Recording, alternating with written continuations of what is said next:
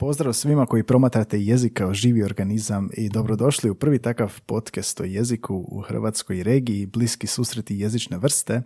U ovom kratkom uvodu, a kratkom zaista dvije minute, samo nekoliko napomena o podcastu. Prvo, hvala što nas slušate, što ste kliknuli na ovu epizodu, što ste slušali prijašnje epizode ili dobrodošli ako ste prvi puta ovdje, nadam se da će vam biti zanimljivo. Ovdje razgovaramo s gostima koji se na neki način oslanjaju na jezik u svojoj karijeri i životu ili obrađujemo i analiziramo jezične fenomene, to je ukratko podcast, pa ako još niste, pretplatite se na ovaj podcast, besplatno je. Na svim smo audio platformama koje možete naći. Najpopularnije su naravno Spotify, Google, Apple, Deezer, na Soundcloudu gdje izvorno izlaze epizode i zaista bi nam pomoglo ako biste se pretplatili na tim kanalima. Ako to napravite svakog ponedjeljka u pet ujutro pojavit će vam se naša nova epizoda, a pretplata nam ujedno pomaže i proširiti se, doseći veći broj ljudi Isto tako ocijenite nas na Spotify ili na Apple Podcast, možete nam dati ocjenu, stvarno pomaže, pomaže proširiti se. A druga stvar je da sve te platforme možete pronaći na našem čvorištu, dvorištu, to je naš link 3, adresa je link 3 kosacrta bliski susreti, tamo su medijski članci o nama, poveznice na društvene mreže i kontakt obrazac. Možete pročitati više o nama, javiti nam se i mi obožavamo kad nam se javite s nekom idejom, s, go, s o gostu, o epizodi, kritikom, a jako, jako cijenimo prijedloge za gosta. I sve to možete putem tog kontakt obrazca na link 3. Treće, e, zapratite nas na društvenim mrežama. Na Instagramu smo najaktivniji, et bliski susreti donja crta podcast, a na Facebooku i Twitteru smo bliski susreti jezične vrste podcast. Na Instagramu e, stavljamo na storije najave skorašnjih gostiju s citatima iz epizode, neke slike iz studija, bliske uspomene o prijašnjim epizodama, igramo kvizove i slično. Zapratite nas i podržite nas i na taj način. I zadnje je sustav podrške. Ako vam se svidi ova epizoda, bilo koja epizoda ili općenito ako podržavate naš rad, podržite nas i jednokratnom donacijom za kavicu već od 2 eura. Portal koji koristimo je buymeacoffee.com kosacrta bsjv, a link na sustav podrške je na Instagramu, Linktree i u opisu svake ove epizode ako kliknete na opis epizode. Podcast je besplatan, nema reklama i sponzora, snimamo svaki tjedan još od ožujka 2020. i bilo kakva financijska podrška pomoći će nam platiti režije, hosting za epizode, struju, vodu i naravno kavicu pod navodnicima. Uplata je vrlo jednostavna, koristite karticu običnog tekućeg računa, sigurna je uplata, unesete podatke, ostavite nam ljubavnu poruku i obradujete nas i pokažete koliko cijenite naš rad.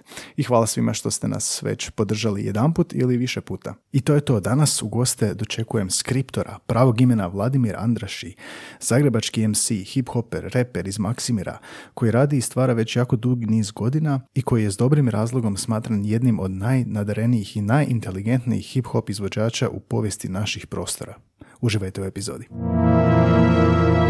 Bliski susreti jezične vrste. Da moraš primiti uzorak Bilo koje smrtonosne bolesti Bili uzorak ili bi u znak protesta Digo sve u zrak nakon testa. Tu smo, ali će i onako svako prestat. Dobrodošli u novu epizodu Bliskih susreta i jezične vrste. Današnji gosta su opisali, evo večerni piše ovako, kaže ako u Hrvatskoj tražite tehnički besprijekornog hip-hop izvođača koji uz nevjerovatno dobro poznavanje materije hrvatskog jezika zna ispričati kohezivnu priču koja tjera na razmišljanje, pronaći ćete ga u skriptoru. Pa skriptore, Skrile, dobrodošao u podcast. O, hvala lijepo. Pozdrav svim slušateljima. ja sam inače tvoj i fan i imam te na Spotify-u i u zadnje vrijeme pogotovo ovoga dosta te slušam. Vidio sam da, ste, da te opisuju kao neslužbenog poetu, a laratu s hrvatskog hip-hopa. Kako ti se čini kad to čuješ takve ovoga epitete, jer ti ovoga godi, ali da ih povezuješ odmah s nečim u svom stvaranju? Pa, ne, ne nužno, ne povezujem ih s ničim konkretnim. mm Nije da mi ne gode takve neke mm usporedbe ili epiteti, ali ne, ne zamaram se previše Mhm, time. Zapravo ne doživljavam to.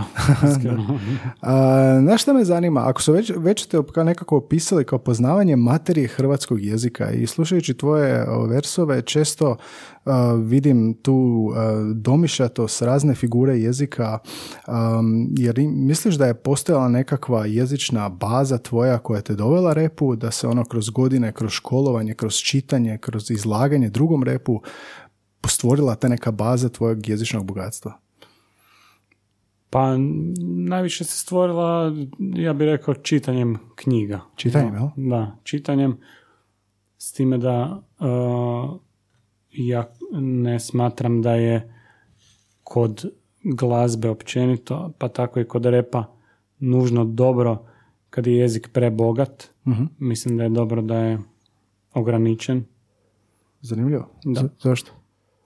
Zato da je, da je lakše razumljiv i čini mi se da je sažetost izraza u većini stvari, većini komunikacije u životu bitna i korisna, pa tako i u glazbi. Puno je, puno je po meni teže napisati pjesmu a, koja je am, jednostavna i koja ima mali broj riječi i koja ima jednostavne riječi koje su u dobroj kombinaciji, u dobroj formulaciji čine nešto što je a, uhu privlačno, jel? a ne nužno ovoga, za razliku od recimo mm, e, jako širokog vokabulara koji, koji nije naročito impresivan, pogotovo kad možeš, mislim, možeš listati riječnik i bilo kakve riječi, rijetke koristiti u pjesmama, što zapravo ja se ne trudim to raditi, tako da trudim se upravo suprotno biti što jednostavniji. Mhm. A gledajući, ne znam, te početke svoje, em, kako je to izgledalo kad si prvi puta počeo pisati i kada je to bilo negdje 2000-ih kad si krenuo? Pa ja sam krenuo prije repa pisati pjesme sa šest godina. negdje. Sa šest godina? Da, da. Poeziju? Ono, da, mislim poeziju, ali ne u nekom smislu uh, ono uzvišenom, jel? Nego ništa abstraktno, nego ono, znam, olovka piše, gumica briše i sve tiše, recimo, takve stvari. Je to začetak repa tvog budu, budućeg? Mm, Pa mislim, začetak rimovanja u svakom slučaju, da. tako da... e, I onda se samo to pretočilo u rep negdje oko kraja 90-ih. Mhm. Kad sam krenuo neke prve svoje rep e, stvari mm, smišljati. Z- zašto si krenuo? Što te motiviralo?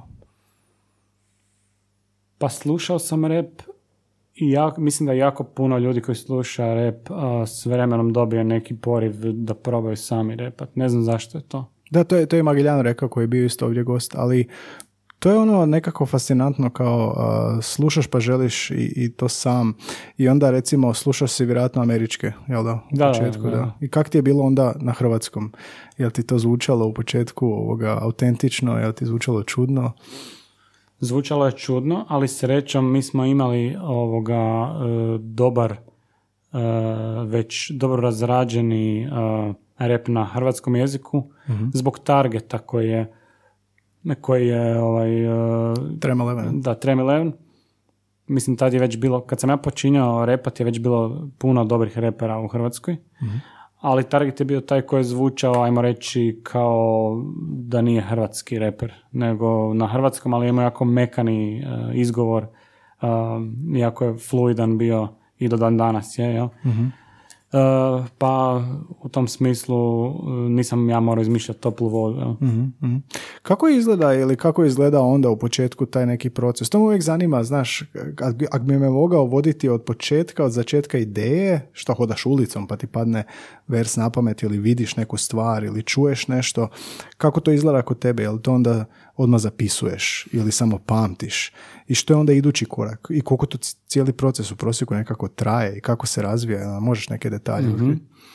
Pa u početcima, uh, s obzirom smo sad pričali o početcima, je to bilo više školski, kako bi si mogao čovjek to predočiti iz, iz, po iskustvima iz škole kad su pisane zadačnice i slično.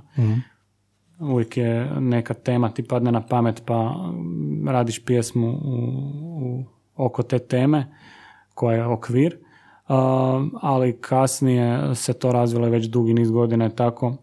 To nije toliko strukturirano, barem kod mene. uglavnom krećem od podloge, dakle instrumentala ili muzike koja, na koju ću raditi stvar. Znači prvo ćeš čuti bitove, mhm, mhm. Prvo, prvo ih nađeš ili kako to je Da, prvo, stalno mi ljudi šalju bitove.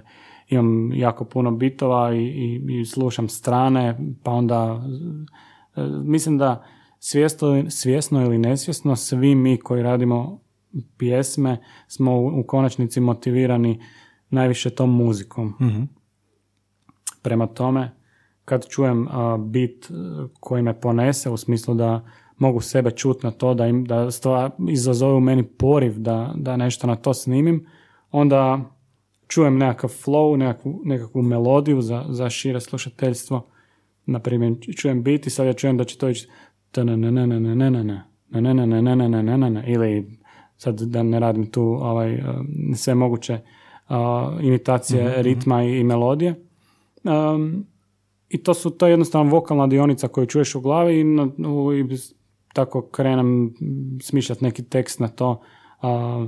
to je vrlo slično kako se rade inače pjesme, ove pjevane pjesme.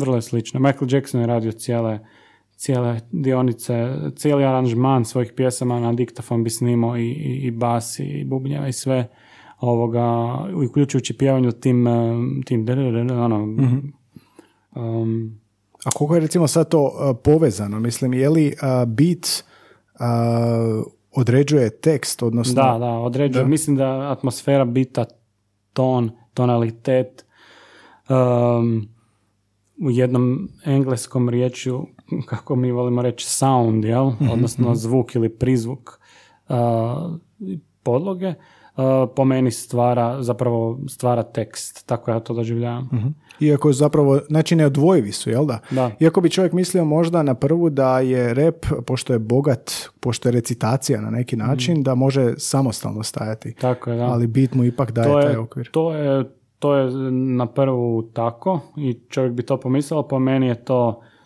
po meni to ne stoji, po meni su bar moji tekstovi gotovo bezvredni izvan rep izvedbe. Mm, i gledam ih isključivo kao sastavni dio pjesama, kao još jedan kanal zvučni u e, pjesmi.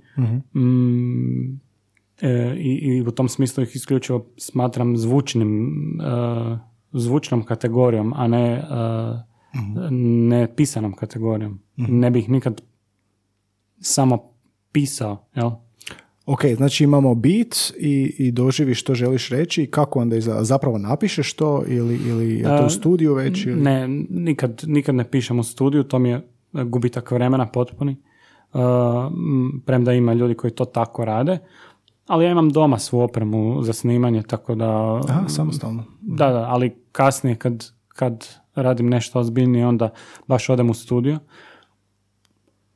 Ali je do tada već e, pjesma već snimljena kod mene i aranžirana i potpuno gotova, samo radi bolje snimke, odem u studio. Aha. Ali, ali kad si doma i kad e, je tekst još nedovršen, ka, kako ga razvijaš? Mislim, da, razvijam, ga, razvijam ga uglavnom u hodu. Nije da sjednem i pišem, nego nešto mi padne sa ti, ja nešto pričam, a ti kažeš, ne znam, e, vidiš biljku i kažeš fotosinteza i sad meni padne na pamet, aha, fotosinteza je zanimljiva riječ, ali to nije svjesno, to je u podsvijesti, cijelo vrijeme razmišljamo da, da, da. O rimama i o idejama, potpuno ovoga, u pozadini mi se cijelo vrijeme to vrti. Ja. Ali pokreće se od ideje, znači što želiš poručiti? Ne, ne, ne pokreće se najčešće kod mene isključivo od zvuka, kako, kako mi nešto zvuči. uh ali trudim se da, da nije baš uh, potpuno beznačajno ili ovaj um, um, nekoherentno. mm a nekad kreće od ideje. Ima, ima, ima situacija kad kreće od ideje, najbanalniji primjer je kad te netko drugi zove na pjesmu koja je već na pola napravljena, onda imaš okvir u kojem trebaš napisati mm svoj dio. mm Na primjer ima tema, tema je pivo i sad ja trebam napraviti vers o pivi ili o pivu ne znam kaj, šta je. Jedna i druga. Ne smijem sad ovdje uh, nije, puno nije, Ne, nemamo mi takve slušatelje. mm. I ovoga, onda naravno je ta tema je polazišna točka i okvir, ali inače se ja trudim ne razmišljati o čemu će neka pjesma biti. stvarno, Znači nosite tekst. da. Mm. I, I to je kao nekakav slobodni proces. Tebe Da, ono nosi. skroz, skroz je slobodan. Imam čak, na primjer, imam neke, mogu dati primjer za to, Mhm. što će znati samo neko ko je slušao moje pjesme, ali imam recimo pjesmu Oprost, koja je uh, storytelling ili ti priča, um, koja se sastoji od tri versa. Uh, međutim, kad malo se promotre ta tri versa, uh, prvi vers je potpuno traženje, uopće nije u priči. I onda tek na kraju prvog versa skužimo čem će biti stvar i tek drugi i treći su zapravo priča. Jel, ta? I to je pravi ovaj, primjer kako zapravo te pjesme nastaju. Mm, nema, nema, ni- nije, nije toliko toga s predumišljajem? Mhm. I sad kad te taj tekst vodi i ovoga, a, recimo rekao se ovo za fotosintezu, je li se dogodi tako da jedan vers se nastavlja na drugi stih na stih a, jednostavno ide kao nekako gradnje kuće, znaš, kad bi neko pitao kako gradiš kuću, pa stavim ciglu ovdje, ovdje, blok taj, a, struju uvedem i tako dalje. Je li to takav neki linearni proces ili je više onako a, vraćam se, ispravljam, ovo što me dovelo kasnije će me vratiti na početak? Pa prilično je linearan, ali struktura nije linearna, barem po meni. E, po meni je ovaj, svaki vers e, cjelina, ali ne linearna cjelina, nego cjelina koju možemo a, promotiti kao recimo kružnicu, pri čemu je prvi line centar kružnice i najgušćije i onda se malo razvodnjava prema sredini i slobodnije prema sredini i onda na kraju kružnice je ovaj uh, zadnji line koji, je- koji je neki statement, koji je završetak. Strukturirano je slično kao mm, recimo jedna sekvenca u stand-up komediji gdje imaš neki uvod, početak mora biti jasan i britak i onda možda neki, neke digresije i tako dalje, ali na kraju punchline, završetak versa je najčešće nešto upečatljivo. To je vrlo, vrlo sad pojednostavljeno i malo mm, abstrahirano, ali otprilike je tako. Um, I to vrijedi i za zvukovni aspekt i za sadržajni aspekt. Uvijek mi imamo to što zovemo, reperi imaju kao i stand-up komičari, filler, ono što zovemo fileri, kužiš. A fileri su ti lajnovi koji su bez veze. E, Dakle, stihovi koji su bez veze u tekstu. Što znači bez veze? Um, čuješ da su, da su uh, više kao fuga, popunjavanje prostora. Zbog rime? Zbog rime ili zbog sadržaja i zbog sadržaja rime. To je vrlo, vrlo učestala, učestali termin u, reperskoj, u reperskom svijetu. Jel? Da, da, to je ono, a ovo su fileri, to su, znači, imaš kao dobre punchline-ove, to su nekakvi, najmo reći, dobri, dobri stihovi koji imaju neku poantu ili imaju neko bogatstvo izraza po, po bilo kojem kriteriju, sad je li to neka stilska figura ili zvučnost, dobre rime i tako dalje, ili sve skupa to, a ima i tih filera koji su više kao premosnica od jednog dobrog lajna do, do, do drugog, a imaš i neke koji su samo a, priprema za taj dobar line, jel? Bilo zato što namještaš da se rimuje taj sljedeći line, bilo zato što ti kontekstualno treba neki uvod u njega. Uh, ali kažem, to je, nije specifično za rap, nego i, i ima toga i u pjevanju pjesmama općenito, ima u stand-up komediji. Jel? A, a, I sad taj proces kad si kod sebe doma i u sobi a, i rekao si pišeš nešto ili ne pišeš ili voliš više improvizirati bez da si napisao? Jel voliš više čuti nego što vidiš napisano? Pa isključivo trebam čuti. Dakle, napisano mi nije bitno. Uh, zapisujem samo da ne zaboravim, jer vrlo često, uh, iako misliš da ćeš se sjećat, uh, jednostavno zaboraviš. Uh, tako da uh, zapisujem samo zato, a mislim da je taj zvučni aspekt jedini bitan kod repanja. Znači da si izvedeš to. I onda upravo zato recimo kad imamo neke početničke uh, ovoga repere ili ljude koji, koji nisu toliko verzirani u, u tome, uh, često idu pisat prvo tekst ili baš idu od tog što žele reći i tak dalje. Nešto što bi više bilo logično, uh, logičan slijed uh, rađenja pjesme. I onda se čuje da to nema dobre sinergije sa, sa ritmom, nisu dovoljno stopljeni u instrumental. i sve to što, što jednostavno ne možeš nadoknaditi uh, time što naknadno ideš neki tekst samo pokušati repati, jel? Da, da, da. Ali kad, e, znači moraš čuti, je li snimiš i poslušaš i onda ti se dogodi da ti se možda čini, zvučalo mi je dobro, ali kad poslušam sam sebe da nije dobro. Ne, to mi se ne dešava. Može se jedino desiti da Mislim, to se prije dešavalo, sam preiskusan da, da me tako sad nešto zavara, ali ono što se može desiti je da s obzirom na boju mog vokala ili bilo čijeg vokala ko snima, može se desiti da na taj instrumental kad se snimi skužiš da ne može taj vokal toliko dobro proći na tom instrumentalu, da se ne čuje dobro, da, da ovoga nisi postigao taj učinak koji si htio. Jel? To je vrlo moguće jer, jer svaki mikrofon je specifičan, svaki vokal je specifičan i može se desiti da jednostavno mm, nije to najbolji spoj uh, taj instrumental i tvoj vokal. Jel?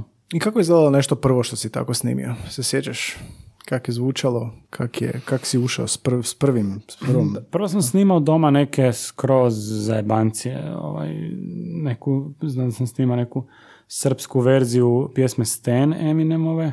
Ma daj. ali sam radio svoj neki tekst na srpskom, ali to je bio ono čista uh, kao ono, ne znam da znaš zločestu djecu. Da, da, da, znam. E, pa takvi skečeve sam A, radio. To s onim glasom. Da, da, da. To je dobro. to sam radio.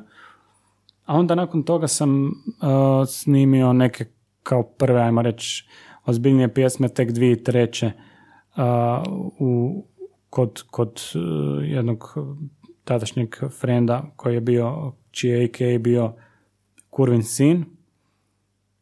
Či što? Uh, uh, alias je bio. Alias, aha, alias, alias. Da, Što si rekao? I? AKA. AK, aha, AK, da, da, Da. da. Mm. Kurvin sin. Uh, mi smo bili ekipa H2O uh, i par nas je repalo i snimali smo kod tog dečka.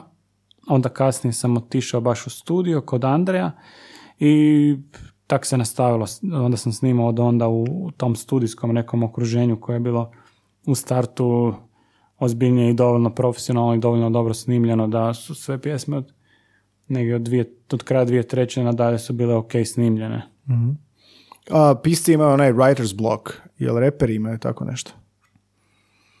Pa imaju sigurno, imaju, mnogi ljudi mi govore o tome, Uh, ali ja nisam nikad baš imao, upravo zato što um, ne radim na taj, ne pišem na taj način da sjednem pred uh, papir ili, ili pred uh, kompjuter pa da pokušavam pisati, nego jednostavno ako me ponese bit, uh, pišem i to ti je to. I onda nema writer's bloka jer mm, nije moguće jednostavno. A šta misliš onda da je ključno, da ti tako lako ide u smislu domišljanja, stvaranja, što je ključno kod toga? Spomenuo si čitanje na početku, ali mislim ipak je sad to već i koliko, ono, dvije treće do danas. Da.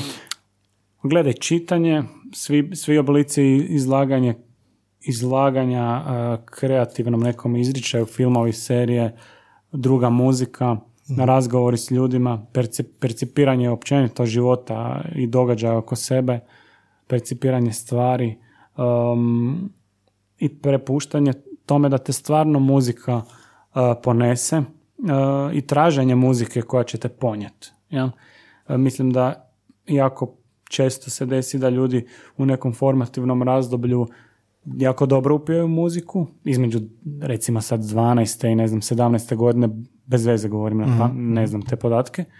I onda kasnije izgube tu moć ili izgube tu otvorenost i onda govore da je muzika prije bila bolja i takve mm, fraze, kliše.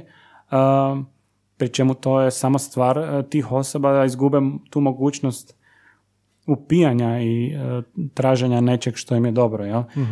Pa ako, ako uspiješ se izvući iz tog e, iz, te, iz te takvog, e, iz te percepcije po meni koja je isključivo na, na samoj osobi, dakle onda, onda ti nikad nije više dosadno i nikad nemaš taj problem bijelog papira. E, uz to što se i meni zna desiti taj problem, opet u situacijama kad mi netko predloži da nešto zajedno radimo, a mene ta, taj instrumental ne, ne, ne vozi, ne nosi i, uh, i to, je, to je mana tog pristupa koji ja imam što jednostavno ako mi, ako mi nešto nije dobro onda ne mogu na to. Mogu se prisiliti, ali nikad nije dobro. Mhm.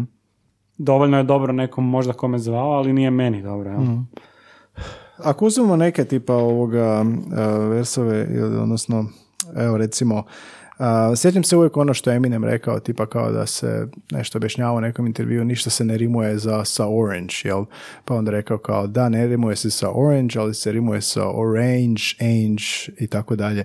Da, door, door hinge uh, Da. i ne znam, porridge, door hinge, znam, znam te njegove, znam taj njegov intervju. Da, i, i to sam te htio pitati kako ovoga, um, kad gledamo sad rimu i gledamo taj okvir i gledamo taj beat, kako je moguće uvijek uh, pronaći način da ne samo da se rimuje, nego to mora biti odgovarajuće nastavak na ono iduće, rekao si fileri, nastavak na onaj idući vers koji će doći do punchline gdje su tu najveći izazovi, koje su tu nekakve zamke, ono što si sam sebe možda uvatio. Pa po meni je to prvo i osnovno uh, je razumijevanje opće što je, što je rima i definicija što je za nekog rima. U početku su naši reperi, a i kroz cijelu povijest hrvatske književnosti, uh, je rima bila isključivo zapravo grafemski uh, kategorija na razini grafema. Znači slova koja su ista ili slična su rima. A naravno to nije tako jer je rima isključivo zvučna kategorija i ona je na razini, na fonetskoj razini ju treba promatrati. I u tom smislu, uh, ako zna, mislim sad ja ovo pričam kao neku teoriju, ali naravno to je bez veze, treba to samo čut, to je čisti osjećaj, ništa drugo. Ali kad bi to pričali, pričali kao teoriju, onda bi to ovoga bilo to da je rima uh, zapravo kad se dvije, dvije riječi rimuju je kad e, imaju dovoljno, dovoljno veliku podudarnost u slogovima, a nositelji slogova su kao što znamo, kao što naši dragi slušatelji znaju samoglasnici ili povremeno neki drugi, e, neki suglasnici tipa kad imamo slogotvorno r i slične ovaj, crvi krvi, a recimo rima, jel? to je r e, slog, sl- nositelj sloga. I uglavnom, e, kada imamo dovoljno podudarnost između slogova, a opet barem malu razliku e, između e, samoglasnika, jel? Između suglasnika, pardon, jer samoglasnici bi u pravilu trebali biti naglaskom, trajanjem i tako dalje isti ili slični, ili, dakle gotovo isti. Uh, ali kada su suglasnici uh, različiti, ali opet dovoljno slični, onda imamo rimu. Um, I to je vrlo, ovaj, kad razumiješ rimovanje na taj način, onda je to, onda možeš se osloboditi okova pisanja, uh, dakle gledanja u tekst kako se koja riječ piše. To je najgore. Kad gledaš kako se koja riječ piše, to je put u, u okove, jel? Mm, To, to nikad, ne, nikad nećeš biti potpuno slobodan. Da možeš možda na primjeru nekog svog versa to objasniti? Čisto da, se, da, da, da uprizorimo to. Mislim imam ja neke svoje koje sam izvukao, ali ovoga, što ti pada na pamet, koji vers možda koji bi nam do, dočarao malo vizualnije još? Pa mislim, trebalo bi sad, e, kad bi davali primjere, trebalo bi krenuti od tuđih primjera, a ne mojih. E, e, ali recimo, najjednostavniji e, primjeri e, Rima kakve su, kakvi su bili na, na počecima našeg hip-hopa su recimo Trem Eleven, pa nešto kasnije Edo Majka, uh, gdje smo imali uglavnom te rime koje prilično zanemaruju fonetski aspekt rimovanja, premda je target dosta dobro i taj dio uh, obuhvatio u svojem radu i onda smo imali ime tipa Bog kaksika ima lima, da li sve štima. Dakle, tu je naravno lima i štima je rima i to je svima jasno. Um, a recimo primjer nečeg malo drugačijeg kasnije je recimo moj prijatelj Valar kad je on krenuo repat, on je dosta inovativnije pristupio po meni uh, rimovanju i on je imao e, sad mogu svakakve njegove primjere dati. Mhm. Um, e, na primjer, e, evo, prošla je godina dana, možda je stotina kava pozlatila scenu škrtu ko da je škotima mama. Tu imamo ovaj, um, isto prilično jednostavne rime, ali a, malo više slogova se rimuje. A, pa imamo kasnije moje neke primjere tipa godin, godinama, godinama vodim zanat stog i sada bacam znanje. I tu imamo mm, kroz cijeli uh, stih uh, tu igru samoglasnika koji se uh, multipliciraju, to jest ponavljaju se. uh, u, u istom nekom uzorku i na kraju imam to bacam znanje i onda dakle godinama vodim zanat stog i sada bacam znanje, ipak ovih dana je u modi kaza da sam sranje. Prema tome tu imamo um, jedan uh, uzorak rimovanja na kraju stiha, a kroz cijeli stih imamo uh, u prvom i drugom stihu neke podudarnosti koje zovemo, koje zovu, to jest u nekoj teoriji rimovanja intern, internim ili internalnim rimama. Mm, međutim, to opet ne objašnjava ovo što sam e, krenuo govoriti, jer bi e, da, da, da, da, da, da do kraja to objasnim, bi trebao zbilja govoriti čije rime su pod navodnicima lošije, što nema smisla sad, mislim, jer na kraju dana to rimovanje nije mm, uopće presudno za kvalitetu pjesme ili nešto. Mhm. Imamo onda tu i metriku, jel da? Ne znam, Da, me- metrika, metrika je, dakle, u većini pjesama, ovo općenito pop pjesama je e, mjera zapravo, to je četvero-četvrtinska mjera. To znači da u, u jednom stihu postoji 16 otkucaja ili ti 16 slogova. Um, Š- Šta je to? T, t, t, t, t, t, t. Da, da, to, dakle to, su, to je ono što bi inače bili hi-hatovi, jel? znači t, t, t, t, t, t, t ovaj, u, u nekom klasičnom BPM-u od 90 bi to bilo tako otprilike. I sad da, da se školski radi tekst bi svaki stih imao po 16 tih slogova i svaki bi legao na taj jedan hi-hat.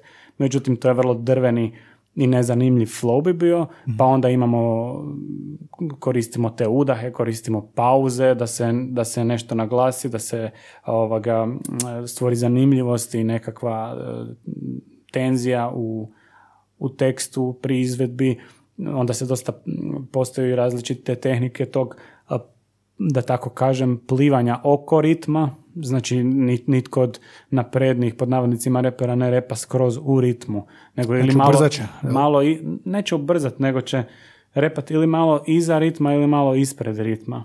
Znači to ti je taj swing koji imaš i kod recimo jazz, eh, jazz eh, pijanista i gitarista i općenito svih mogućih glazbenika pa i bubnjara.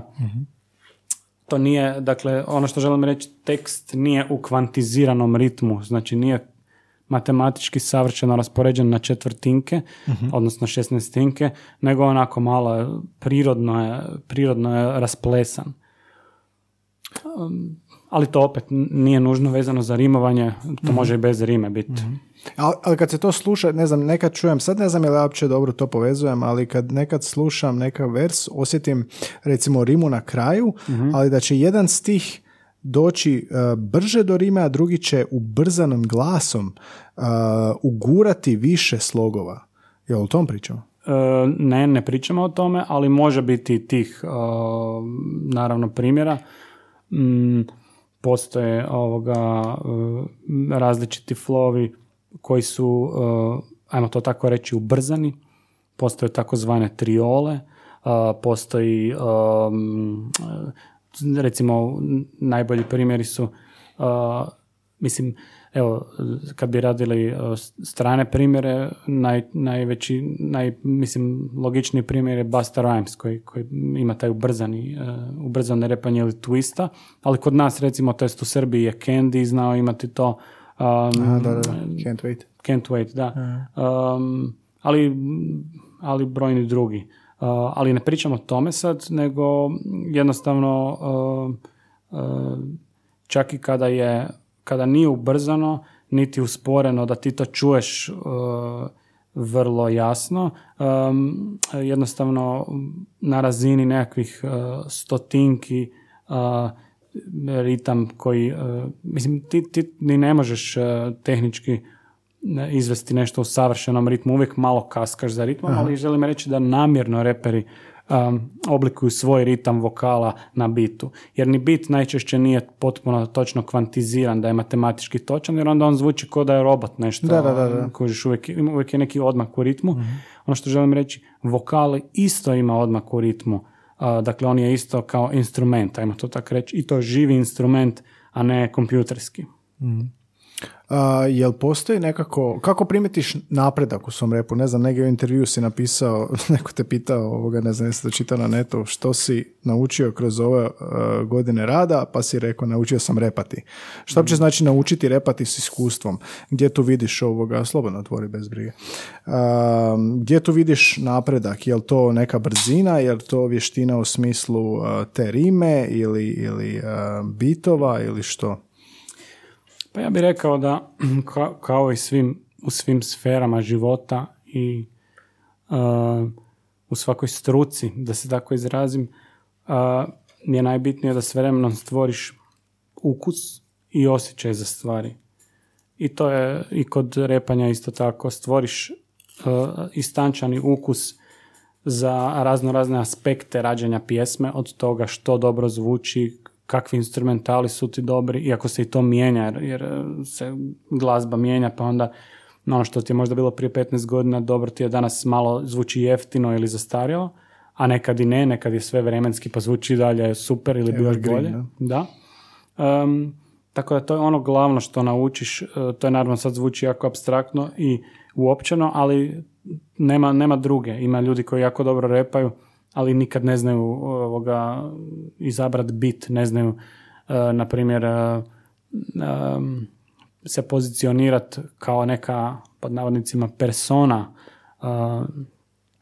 na način da bi bili zanimljivi za slušat. Mhm. Sve to igra ulogu i sve to je bitno da bi u konačnici radio pjesme koje su zanimljive, barem nekome za slušati, koje imaju neku nit vodilju kroz, kroz više godina i to je, to je ono što sam, što i ja učim i što sam naučio po meni najbitnije da ovaj, i to, mislim to je ključ dugovječnosti u svemu. Mm. Po meni. I sad kad gledaš, slušaš svoje stare radove i, i usporedbi sa danas, um, ne znam, Kristijan Novak nam je bio ovdje pisac pa je rekao da najviše ne voli kad ga pitaju da pročitaju neki ulomak iz romana, osjeti onako cringe, mm. ko Facebook status kad pogledaš svoj prije deset godina. Um, ja slušaš kad svoje stare ovoga um, pjesme i da, i da čuješ ono je to nekakva profesionalna deformacija da svi tako mislimo da je ono prije bilo gore ili vidiš, aha, sad bi ovo drugačije? Pa, vjerojatno je profesionalna deformacija. Uh, meni, uh, uh, dakle, kao što sam već dao nasluciti, ne, ne, ne gledam na svoje rep tekstove kao neki reprezentativni um, odraz sebe kao osobe ili kao neke svoje izjave pa da bi me bilo sram. mm Dakle, to, to mi uopće nije. Uh, nije slučaj. Uh, da recimo pišem dnevnik i da onda to čitam, to bi bilo, ali, ali rep doživljavam kao totalno nešto drugo, um, kao neki više igranje određene uloge repera. uh I u tom smislu postoji distanca, pa, pa mi uopće nije nikakav cringe, niti, niti mi je bilo kakav negativan osjećaj.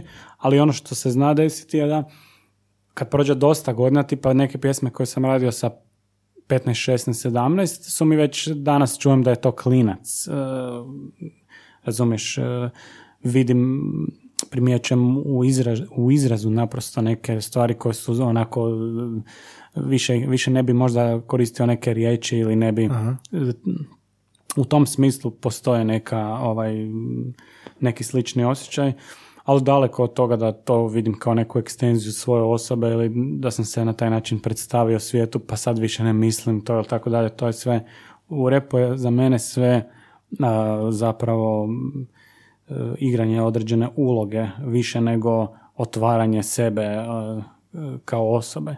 Um, um, a Kristijan Novak je ipak pisac i on vjerojatno mm, i mogu, mogu, mogu razumjeti njega jer je ovaj pisanje knjige nešto potpuno drugačije i tu je sigurno da ovaj da, da kad čitaš svoju knjigu ili kad moraš čitati odlomke, čitaš svoj rukopis i čitaš svoj glas. Da. A kad čitaš svoj rep, odnosno repaš svoj rep, to nije tvoj glas, to je ta persona repera u tebi. Tako ja to gledam. Zanimljivo, zanimljivo. Znači kao odvojena ličnost da. neki, neki način. Da, na neki način da. Mhm. A Kristijan Novak je, mislim, recimo, po meni, koliko ja barem znam, jedan od priznatih hrvatskih pisaca i boljih, da. Svakako, da. Pa da, on je govorio o tom kako mu je to najgore na knjižnim večerama i kaže da otvori, pročita i, i pita se ko bi to napisao. da. Ne znam, čitao sam ovaj um, Črna mati zemlja. Da, Črna mati. I tamo u toj knjizi mi je puno, puno bolji, bolja prva trećina knjige, gdje mi je od, od rijetkih hrvatskih tekstova gdje su mi likovi uh, zvučali živo i osjećao sam da su to stvarni ljudi a onda dvije, druge dvije trećine koje su zapravo glavnina te mm. knjige gdje, gdje, gdje ovaj se radi o, o tom njegovom djetinstvu na selu i taj gdje se onda koristi dijalekt, mm. to mi uopće nije na toj razini. To, zanimljivo. Jer mislim da u Hrvatskoj i, i, u, i u kazalištu, i u filmu, i u serijama, i u knjigama jako um, fali, recimo što je u repu Target napravio, on je postavio nekakav Uh, nesvjesno je to napravio, postavio neki um, obrazac i nekakvu početnu točku koja je jako dobra za repanje, da je repanje zvuči prirodno i kvalitetno i, na nekom svjetskom standardu, to u Hrvatskoj nikad nije napravljeno u književnosti i hrvatski dijalozi su katastrofalno drveni i neprirodni od, mm. od uvijek bili. I to se i dalje njeguje, čak knjige koje su jako hvaljene i tako dalje, nema dobrih dijaloga. Hrvatski jezik to nije još doživio. Nikad... Najteže i pisati dijalog, da, vjerojatno. Ono. Pa da, ali na engleskom nije. Da mm. sad kreneš pisati engleski bi ti bilo, ili možda i njemački, ne znam koliko znaš, koliko si u njemačkom mm. prirodan, ali na engleskom ga napišu tri minute. Ali u hrvatskom ne, zato što odmah ti krenu te neke neprirodne fraze, neprirodni riječi, um, nema toka, nema prirodnosti u hrvatskim dijalozima, a Kristijan Novak ima prirodnosti i u likovima i u dijalozima u toj prvoj trećini knjige, mhm. koja nije bitna u biti. Ne? mm Tako da volio bi takve stvari više od njega čitati, ovaj, ali to je na njemu. Mhm. A sad recimo ova autentičnost repu i sad gledaš ono kolika je rep scena i Srbija i mi i slično. Um, jel gledaš nekad tuđi rep i, i vidiš da je to nešto abstraktno drugačije od tebe ili ti se čini da je sve to slično, da je sve to povezano? Jer znam slušat rep koji je ono čisto neko disanje, pa je ono ja sam taj, ja sam ovaj onda znam slušati rep koji je, ne znam, možda Mageljanov koji više gleda unutar sebe. Onda znam slušati tvoj koji zna biti kritika malograđanštine. Onda znam slušati uh, Ajsni Grutina koji opet uh, svašta ima, jel da? Uh, kako, kad gledaš druge, jel ima to utjecaj na tebe? Jel ima to nekako ovoga inspiraciju ili kritiku ili koliko si onako prema drugima? Pa, za početak trudim se pratiti sve što mogu od toga. E, reakcije su različite, ali to isto s godinama mislim da naučiš e, e, reagirati na stvari. Naravno da možemo uvijek biti potpuno kritični mhm. u vezi tuđeg rada, a možemo biti potpuno afirmativni i ne vidjeti nikakve mane. Uh, ja naravno vidim, vidim mane i kritičan sam, ali, ali ne, nisam isključiv i ne, ne mislim da je nešto nužno ako nije u mojem uh, u nekom mojem, u sklopu moje artističke vizije, da sad to odmah nije dobro ili da ne mogu to slušati, odnosno ne promatram tuđu muziku kroz prizmu sebe kao autora, mm jer je to, onda ti ništa neće biti dobro osim onog što ti radiš U, tom, u tih mjesec dana. Tako da sam potpuno normalan slušatelj, ja bih rekao, i uh, otvoren sam prema svemu. Uh, zna mi, uh, znaju mi nekad pjesme generalno i rep i ne rep biti strane u tom smislu da mi nije jasno šta ti ljudi misle ili od kud dolaze s tim, ali to je naprosto tako. U Bosni i Srbiji ima jako slušanih uh, izvođača i repera i drugih koji, su, koji naprosto nisu nama toliko bliski po nekom kulturološkom ili, ili nekom drugom kriteriju. A s druge strane ima jako puno po meni e, situacija da e, rap je naravno žanr, jel? I muzički žanr i onda ga e, izvođači e, rade dosta često po inerciji u nekom kalupu i zvukovnom i tematskom. mm i onda to kad si dugo u tome, to odmah, to iz aviona vidiš da je to čisti kalup, da je to ono vožnja u leru. A ne, ali nekad to super prođe i nekad je to ljudima jako dobro za slušat, što opet je super, ali nije da me nužno fascinira s neke kreativne strane. Mm-hmm. Tako da. Um, jel imaš nekakav feedback, tipa kad ti, ok, ti sebe čuješ, ti slušaš to, jel imaš nekog beta slušatelja? Jel imaš nekog ko će ti dati feedback, jel to producent, jel to ovoga nekom kom šalješ i, i jel dobiješ tu komentare, nešto što primijete oni, a da ti ne primijetiš? Pa imam uvijek svoj neki krug prijatelja koji su upućeni u to što radim, ovisno i s kim radim, jer imam više grupa, nešto solo i tako dalje i tako dalje. Uvijek su to e, ljudi koji su verzirani u repu, moja isto, naravno, familija, žena je uvijek u sve uključena, ali i djeca. Ali ovoga, što se tiče iz, iz rap svijeta, evo sad imam, e, sad uskoro izlazi moj album sa Beroz Mime, koji je producent, mhm. na kojem sam ja sam, solo kao reper, jel, kao vokalist. I evo, već taj album je čulo, čuli su neki moji, moji uh, iz mojeg uže kruga ljudi mm, koji onda reagiraju i daju mi neke komentare na to. Kakvi su to komentari? Pa, komentari su različiti. Uh, ali ono što je najvrijednije po meni kod tih komentara, odnosno kod tih reakcija je e, najvrijednije vidjeti koja pjesma im je, na primjer, ostala u uhu, na, na, što, su, na što su uopće htjeli odreagirati. U smislu kad nekom puštaš primjerice album od desetak pjesama, mhm. na koju su reagirali, koja im je ostala u mhm. uhu. Tu se može primijetiti taj neki kriterij um, publike, uh, što ti ostaje kao u uhu, jel? Što, bi, što bi bilo dobro kao... Evo, te mogu reći što je meni ostalo u uhu sa zadnjeg albuma. Može. sutra snimamo spot. uh Znači, Trokut Sira je meni uh, najslušanija uh, cijelo vrijeme. uh Plać isto. I Pismo glava, te tri. A ostale, uh, kao da nisu s toga buma, kao da ne mogu, ne mogu ih doživjeti. E sad, mislim, to je sad subjektivno sve naravno, ali htio sam te pitati, jel si možda dobio sličan komentar da su, da su tri pjesme s toga buma i zašto? Šta oni kažu zašto im je to ostalo? Mislim, ja, ja i sam ne mogu reći zašto su mi sad ove tri ostale u pamćenju i zašto su mi na repeat. Pa nisam dobio takve komentare. Definitivno Trokut Sira je svima upečatljiv jer tu imamo specifičnu gošću i mislim da pjesma ima neki zabavni zabavnu vrijednost, mm zabavni aspekt koji uh, nemaju uvijek sve pjesme. tako da tu mi je jasno zašto se ljudima istaknula kao interesantna. ali za ove ostale nisam dobio tako neki komentar da se izdvajaju po bilo kojem kriteriju. Ljudi su izdvajali različite pjesme. I... Ali pitaš zašto? Jel kažu zašto? Mm, pa gledaj, s obzirom da su to najčešće rap slušatelji, to, to najčešće bude da im se svidi uh, instrumental i uh, pjesma u cjelini da ih ponese, da, da, da nekako rezonira s njihovim rap ukusom.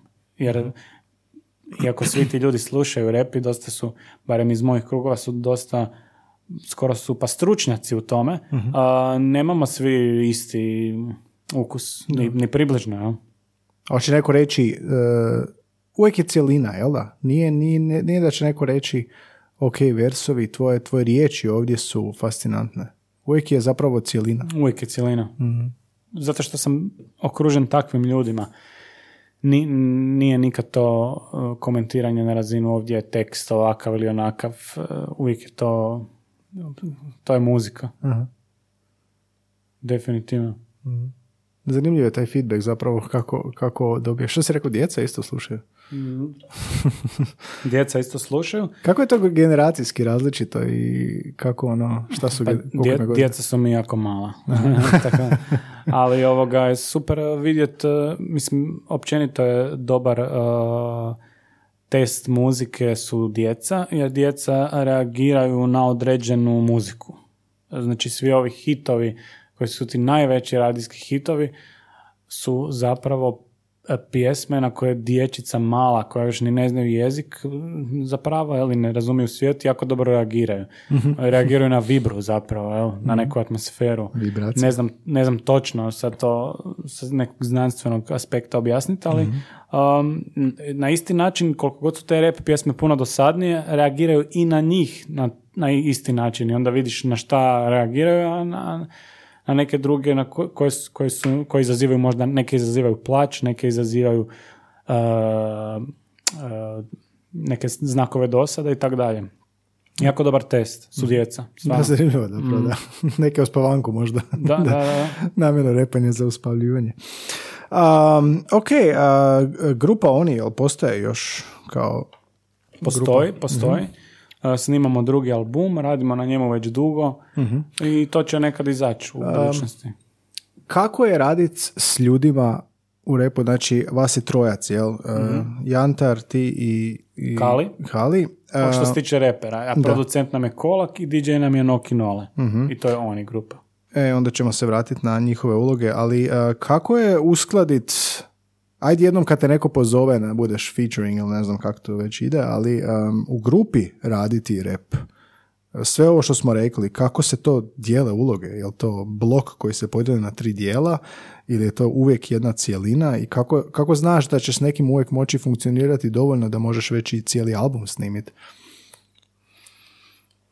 Pa, što se mene tiče, uvijek sam u grupi s ljudima s kojima sam i privatno dobar i s kojima funkcioniram barem na razini muzike na otprilike istoj valno, valnoj duljini, pa tu nema tih problema. Ne znam kako je kad se rade neke suradnje drugog tipa koje su više dogovorene zbog neke poslovne strane i tako dalje, ali kod, kod, u našim slučajevima je uvijek to to su frendovi koji se ovaki onak a, znaju družiti i tako dalje. E, Pa i ovdje kad, kad smo oni nemamo takve probleme, zajednički biramo bitove, zajednički a, a, radimo ideje za stvari, to su uvijek neke prvo info snimke e, i ideje, pa onda se to razvije u, u cijele stvari na kraju. A, I kako izgleda taj brainstorming proces? Jel to a, ste- sada ne izgleda nikako jer smo e, na, u različitim životnim situacijama i udaljeni smo pa je zapravo puno e, narušeniji taj e, kreativni proces nego što je bio na prvom albumu. Na prvom albumu smo se više družili pa bi recimo ja otišao do Kalija, onda bi zajednički pričali o tome, slušali stvari, smišljali ideje. Ista stvar kad bi s Jantarom bili. E, ali sad je to uglavnom preko interneta sve. Um, što ne znači da su stvari nužno lošije, ali je naše iskustvo možda malo uh, manje zanimljivo. Ali recimo ako ste uživo i, i zajedno ste u sobi, kako to izgleda? Nas možeš baš ono nastaviti, sjetiti se nečega, kako je to s Kalim izgledalo ili nešto. Kako taj brainstorming i kreativni proces izgleda? Ha, Vrlo, mm, kako bi rekao, logično i nešto što bi čovjek sam mogao pretpostaviti da je tako, nije ništa nadnaravno, se ne dešava tu, jednostavno mm, svira ta neka pjesma ili bit uh, i komentiramo, pričamo o tome. Kali je često znao uh, repat na tim, uh, on je osoba koja jako voli ovaj, probavat uh, versove svoje. A odmah uz bit tamo. Da, da, da, da, da, da, da. Jako često on repa, ja nisam recimo taj tip, ja od- odmah znam šta mi je dobro i ne, ne volim sad uh, okolo repat. Um, pa naravno i tu ima sad različitih ljudi kako ko ima pristup, ali uglavnom e, je to razmjena mišljenja i kad se složimo, a mi se vrlo lako složimo, nismo po tom pitanju um, pre e, zahtjevni, to se, to se brzo ovoga organizira i snimimo info verzije pjesama. koje su- znači info verzija pjesma? To su demo verzije pjesama, odnosno snimke koje nisu nužno finalne, ali označavaju, imaju sav sadržaj vokalni gore kao, kao više marker za rađenje aranžmana. Kola koji nam je producent onda radi aranžman, često je promijeni cijeli instrumental, odnosno napravi remix pa nekad i to ostane, to je u repu inače česta pojava. Aha, bude jedan bit, vi odrepate i onda promijeni bit. Tako je, tako je, Zahvaljujući vašem repu. tako je. A, zanimljivo. Da. To ti je često kod producenata koji ima do sad i njihov vlastiti bit. A njihov bit je bio i prvi. Da. Da, da, da. A nekad i ima slučajeva kada producent e, svrgne nekog producenta koji je prvo, prvotno bio.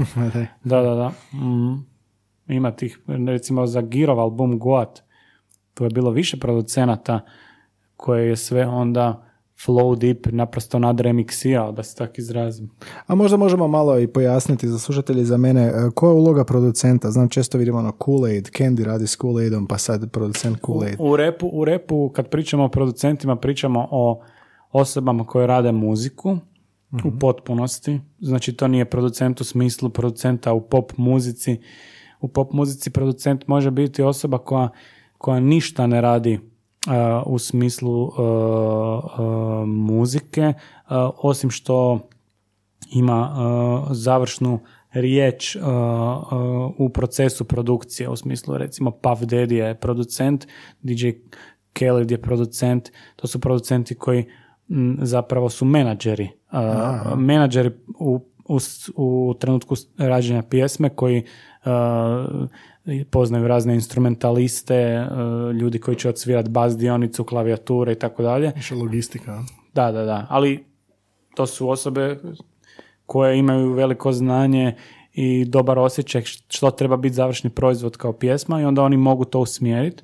A, a mi kad govorimo ovdje u Hrvatskoj producenti i uglavnom producenti u repu je jedan, najčešće jedna osoba koja radi muziku, a što znači da radi muziku ili ju odsvira, što je rijeđe, a najčešće semplira, dakle vadi e, uzorke iz drugih pjesama, e, obrađuje ih na razno razne načine, dodaje bubnjeve, dodaje bas i druge komponente koji mogu biti opet neke svirane dionice i tako dalje i to sve ukomponira u jedan instrumental, to je producent. A šta dođe prvo? On dođe prvi. S vama. Zajedno radite. Uh, dakle, producenti u hip-hopu najčešće naprave prvo instrumentale. Znači, prvo ih naprave i onda imaju svoj folder, mi to zovemo bitovi, jel? E, to se zove bitovi u, u slengu hip-hoperskom. Uh, I e, kad želiš bit Cobijev, na primjer, onda ti Cobi pošalje folder par svojih bitova koji misle da bi te bile dobre ili uh, Kool-Aid ili bilo ko to tako funkcionira. To su dakle instrumentali koji nisu potpuno razrađeni, nemaju ono nužno početak, kraj, sve refrene naznačene i ovoga, Okvir. cijelu strukturu da pjesme, nekad i imaju, a često su to samo lupovi, a lupovi znači da su to samo um, četverotaktni e, instrumentali koji, od- koji se sastoje četiri takta, koji se ponavlja u krug, dakle bez ikakvih promjena. Um, e, i onda kad reper želi napraviti stvar na tako nešto, onda on napiše tekst, možda već i snimi tu demo verziju i onda oko toga producent može napraviti nekakav drugačiji uvod, na primjer, maknut negdje neki bubanj, dodat nešto, um, napraviti neki prijelaz na refrenu, napraviti nekakve dodatne dionice, um, kraj pjesme i tako dalje, to, to spada pod aranžman. To u repu radi sve najčešće jedna osoba koja se zove producent. U pop muzici se to zove aranžer generalno se zove u, u mislim, zakonskoj terminologiji uh, kad pričamo o autorskim pravima se to zove aranžer. Uh, taj koji aranžira, autor glazbe je onaj koji je napisao glazbu zapravo. Samo što kod bitova, kod repa nemamo, najčešće nema pisanje glazbe, nego imamo sempliranje i onda ako je sample dovoljno jasan da se čuje ko je u principu bi trebao biti potpisan autor te glazbe, tog sempla, a ne producent uh, ovaj koji je radio bit. Da, da, da. Ako prikrije dobro sample, onda može proći kao autor glazbe. jel? Da, da, da. Um, da se vratimo na jezik, um, iščitavajući tvoje versove, da se tu ono, pročitati metafora puno, jer um, naravno to je najzvučnije i, i, i uz rimu. A, jel ti ovoga promatraš svoje versove na taj način da gledaš nekako i figure jezika koje si upotrijebio? Vjerojatno ne, dakle u tvom kreativnom procesu, ali pogledajući, ne znam, evo, um, uzmemo samo iz Grm Gorući ovoga pjesma Lišen trač kontakta, pišem drnut pračkom takta to je asonanca zapravo, jel da? Mm. jel to nekako svjesno si, svjesno si radio ili jesi svjestan toga dok pišeš? Naravno, vjerojatno jesi u smislu ove, ovih suglasnika, jel da? mm Pa me to nekako zanima, taj proces, uh, jel upadneš nekako u tu zonu, u zonu jezične figure? Pa ne u smislu da svjesno znam da će to nek, biti neka konkretna jezična figura pa da to namjerno idem raditi, mhm. ali ako zvuči dobro onda, onda to prolazi i onda idem to raditi koja god bila jezična figura što isto u repu vrlo već uh, razrađena i učestala pojava od 90-ih u stranom repu ima jako puno repera koji koriste sve te moguće figure. Svjesno?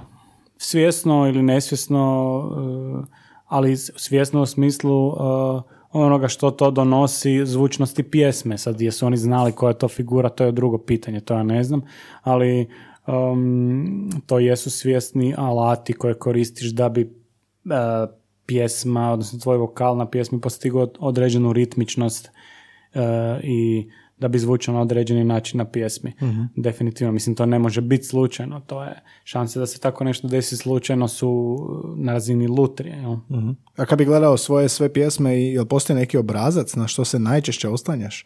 Jel te to možda i živcira? Jel ti to onako nekako uh, stil zapravo, jel? Pa, ne znam, baš e, ne, ne znam baš, ali zna, zna biti uh, tih kompliciranih, zapetljanih um, suglasnika koji su u određenom uzorku koji za mene tvore određenu zvučnost koja mi se u momentu rađenja pjesme svidi, ali kasnije mi zvuči recimo pre prekomplicirano ili mm odvojno možda nekom slušatelju koji nije toliko u toj temi ali to je sve dio te priče, što si, mhm. što si ovoga dublje u tome, ti može biti uh, vidljivije su ti nijanse, jel? Mhm. a kad se odmakneš ti je to sve zid, ravan. mm Vjerojatno neki od mojih tekstova su jako neprohodni nekom ko nije slušatelj repa, ali to je dio te priče, ne, ne možeš bez toga. Mm, tako da, eto, mhm. tu smo gdje jesmo. Jel dobijaš feedback slušatelja? Jesu u kontaktu s tobom? Ne, neke koje ne znaš. Ti se jave ljudi? Pa jave mi se, ali nemam društvene mreže, pa mi se nemaju baš kako javiti. Ali povremeno mi se neko javi mailom ili, ili sretnem nekog na ulici ili Uh, mislim, to je sad već, sam u tome 20 godina, pa je bilo stvarno svakakvih mm kontakata, ali nemam neku, neku stalnu liniju komunikacije otvorene da bi mi se sad ljudi stalno javljali. mm A jel, jel si dobio kad komentar takav neki da si ga zapamtio da je, da je bilo, znaš ono kao dirnuo si ili do, do, dosegnuo si do nekog. Um, je li to uopće bitno? Pa mislim nije mi naročito bitno. E, drago mi je da ljudi slušaju e, stvari e, i drago mi je kad netko um, doživi neke pjesme, posebno kad ljudi uspiju poslušati cijeli album mhm. i ono na određeni način kvalitetno ga apsorbira, tak se mogu tako izraziti. Mhm. Kao što sam ja nekad uh, slušao albume po ne znam 10 puta, 20 puta da, da stvarno upiješ to. To mi je drago, ali nije da, da se vodim time ili da na bilo koji način to utječe na, na ono što ja radim a pokušavam biti udaljen od toga. mm Da, da pitam, to inače uvijek pitamo ovoga pred kraj slušatelje, da u jednoj je, je riječi ili sad je već to se razvodnilo pa je već i rečenica ili fraza. što je za repera jezik? Što tebi predstavlja jezik u jednoj riječi s obzirom na sve što se ispričaju, s obzirom na kako koristiš jezik na jedan vrlo specifičan način u repu? Um, Ja bi mogao odgovoriti na to pitanje kad bi morao objasniti što ti jezik? Um, pa jezik je alat za mene. Alat uh, kojim uh, uh, koji zapravo uh, nam omogućava da uh, izrečeno pretvorimo u neizrečeno, to jest neizrečeno u izrečeno. Jel? Dakle, on je mm, na neki način um, um, uh, prevoditelj misli ili alat Sviđa mi prevodimo se, misli. prevoditelj misli, Da. to ćemo napisati. prevoditelj misli. A, I sad snimaš dalje i, i, i slažeš i ovoga koja je e, nekakva, i to može biti i savjet mladim reperima koji slušaju možda, koja je nekako, um, a sad zvuči klišeno, ali tajna svježine, odnosno nije lako jedan album, dva albuma, tri albuma, više njih, s drugima, kolektivima, koje je nekako um, tajna te nekakve svježine, odnosno relevantnosti, da si i dalje imaš glas. Pa vrlo vjerojatno je to interes za samom muzikom. Ako te ona i dalje zanima i ako ju voliš, ako si slušatelj aktivni i dalje otkrivaš nove, nove pjesme svaki dan i nove izvođače svaki dan, onda ćeš vrlo vjerojatno i ti biti um, jedan od tih aktera. Ako s druge strane uh, misliš da je sva dobra muzika bila rađena prije 20 godina Ili više. ili više i da je to sve loše i da je sve propalo, eh, pogotovo ako repaš o tome, to onda definitivno nije put u svježinu, po meni. Znači nekakva prilagodba, zapravo. Da, prilagodba, ali prilagodba koja nije svjesna prilagodba, nego eh, jednostavno život u vremenu, u, eh, u smislu ono kad dođeš u, da napravimo usporedbu, kad dođeš u nečiji stan, nekih eh, ljudi koji imaju već 50-60 godina, recimo da imaju 60 godina i kad vidiš da taj stan je isti ko kad su oni recimo se useli u njega s 30, razumiješ? Da, da. Ne bit to, jel? Znači, e, po meni je općenito dobro živjeti e, zajedno s vremenom, a ne u nekom vremenu ostati. Um, što se naravno može protumačiti na razne načine, ali to je realnost. Mislim, to vrijedi i za, i za umjetnost. Moraš ovaj, biti u, u toku sa umjetnosti, s duhom a, vremena, pod navodnicima te a, umjetnosti i a, stvaralaštva tog vremena. Mhm. I Evo za kraj da te pitam još jedno pitanje, to uvijek ovoga volim onako možda malo generalizirati, ali a, jel se sjećaš nekih ono naj, e, možda s jezične strane gledano, najponosnijih trenutaka, ono, heureka momenta am, stvaranja i možda najfrustriranijih momenata? Pa, heureka momenti uh, su sigurno uh, svaki put kad, s obzirom da imam neke pjesme koje su uh, ujedno i priče, sa, nekad čak imaju i fabulu, A, u, u momentu kad dođem do uh, okvira te priče da sam zadovoljan, ipak su to pjesme, dakle to je, pričamo od dvije do četiri minute vremena, kad uspijem u tome ispričati neku priču, to mi je dosta dobra heureka, Uh, što je vrlo rijetko, ali upravo zato je i vrijedno. Isto vrijedi i za refrene koji se pokažu kao dobri refreni, jer lako je smisliti refren, ali nije baš lako da on i nakon mjesec, dva, tri godine dana ti ostaje u uhu i da skužiš da, Da, je da. to dobar refren. To su ti neki momenti mm, koji kojih je bilo, nisu česti, ali bilo ih je i a, definitivno mi to, ovaj, a, to bi izdvojio kao takve momente.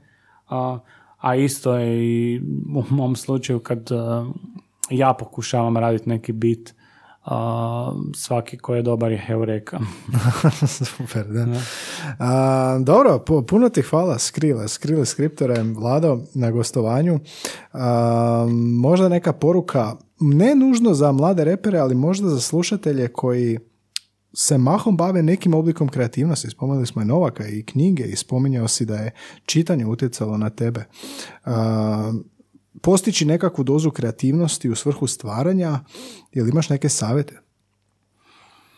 Pa, nemam neke konkretne savjete, osim da je dobro biti kreativan, možda bi bio savjet ne pokušavati voditi se onime što već postoji na hrvatskom jeziku, jer moramo biti svjesni da je hrvatski jezik relativno ipak još neistražen i mlad po pitanju umjetničkih dijela, mm tekstova koje su rađeni. I pozivam sve koji pišu na bilo koji način na bilo koji način se tekstom izražavaju da, da stvore nove dimenzije i nove e, izraze koje bi nam bili zanimljivi za čitat, jer je to definitivno velik, potencijal u tome, jer nije puno napravljeno. Uglavnom je to ovoga sve bazirano na našim klasičnim ustaljenim književnim dijelima koje su vrlo uskog dijapazona. Mhm. Mislim da to može biti puno razrađenije, puno bolje i kvalitetnije i da mislim mladi, pogotovo mlađi uzrasti mogu tome doprinijeti i razviti neki svoj skroz svoj novi jezik, pod navodnicima novi jezik, mislim, no, nove, stil. da, novi stil ovoga i rado bi ja to čitao i bio dio toga i pisao također kad nađem vremena, uh, pogotovo dobre dijaloge. da, da, možda ti reći da napišite bolje dijalog. Da, da evo, ako neko uspije raditi dobre dijaloge, da pače, to će odmah značiti i bolje predstave kazališne i knjige koje će biti čitanije i mm, eto, ako se, se razvije taj stil jedan, to će biti velika stvar za jezik. Mm-hmm. Uh, puno ti hvala na gostovanju, na vremenu i na, na, otvaranju, na, otvaranju ovoga skrivenih, skrivenih tajni, odnosno zapravo konkretnih primjera rada i, i anegdota i terminologije koje si nas naučio. Nema problema, pozdrav svim slušateljima, hvala tebi na pozivu. Nećeš ništa odrepati za kraj, jel da? Ne, ne, nema, nema potrebe. Uh, ali eto, znamo gdje možemo naći pjesme na internetu. na internetu, da, na Spotify a, i svim tim kanalima, jel da? Da. dobro, Skripter, puno ti hvala i puno sreće sa, sa Reko si oni, radite novi album. Tako je, izlazi e, album moj sa DJ Beroz Majem, a rade se i druge stvari. Mhm. Tako da neće nedostati novog materijala. Da, odlično, super, hvala ti puno. Molim. Da moraš birat toplo ili hladno, što bi ti prevagnulo, kopno ili jarbol. Možemo li mi birat lijevo ili desno, staloženo ili mirno, gnjevno ili bijesno, vrijeme ili mjesto, pismo ili glava. Bježali smo cestom, a nismo vidli mrava, okrenuli smo glavu, zaradili deset bani. Trenuci gdje se dani isplate su presedani, smeće se trese vani, a ne u kući. učenjak, učenjake dok ne v kuči zapri.